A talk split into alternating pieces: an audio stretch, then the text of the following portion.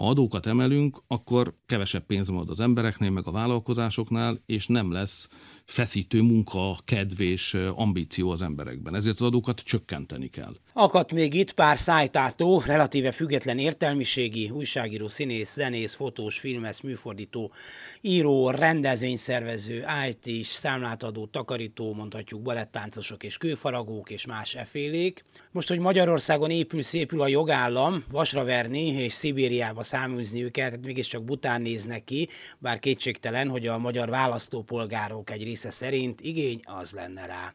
De mégiscsak azért kell valami megoldást, most éppen egy olyan adónemet szüntet meg a Fidesz, amelyel alapvetően az imént felsoroltakat teszi nagy számban tönkre, valószínűleg többletbevételt nem hoz, meg aztán pénzre amúgy sincs szükség, ha például csak a minap 30 milliárdot dobtak oda két kormányember alapítványának, vagy ahol a honvédelmi miniszter méregrága helikopteren ugrik le megnézni a huszárok lovait, ott a pénz a legkevesebb de felvethetnénk az Egyesült Államokkal való hadüzenet felé vezető úton talált globális minimáladó megvétózását is.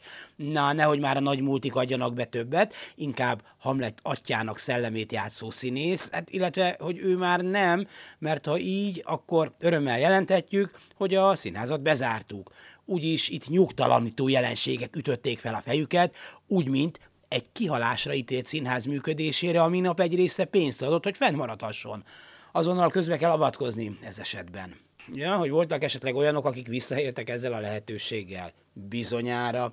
Ahogy a piros lámpán is átszaladnak néha emberek, ettől még nem tiltjuk meg mindenkinek, hogy átmenjen a párosról a páratlan oldalra. Azt értjük, hogy a gazdaság nagy bajba került a felelőtlen és tolvaj Orbáni politika következményeként, és a háború asszály és társai, és pénzre van szükség, de valószínűleg a bevételek két krajcárral nem nőnek majd. Erősebb lesz a fekete gazdaság, ami persze csak öröm nekik, mert legalább elő lehet venni a lakat alá a feketézőket plakátot. Ellenben végképpen tönkre lehet tenni egy rebelisnek számító, de normális helyen úgy fogalmaznánk, polgári réteget és statáriálisan szeptember 1-től, hogy még véletlenül se legyen kiszámítható, se tervezhető semmi. Hát végül is közénk is lövethetnének. A 10 és 100 milliárdokkal kitömött állami média, vagy a minden egyes színházjegyéhez még 70 ezer forintot kapó Jóvigyánszki Attila csak kigazdálkodja valahogy a többletköltségeket a többiek meg siránkozhatnak, mert nyár is van, meleg is van, vagy a szél is fúj, és az ellenzék is köszöni jól van, ahol van, úgyhogy sok minden nem fog történni.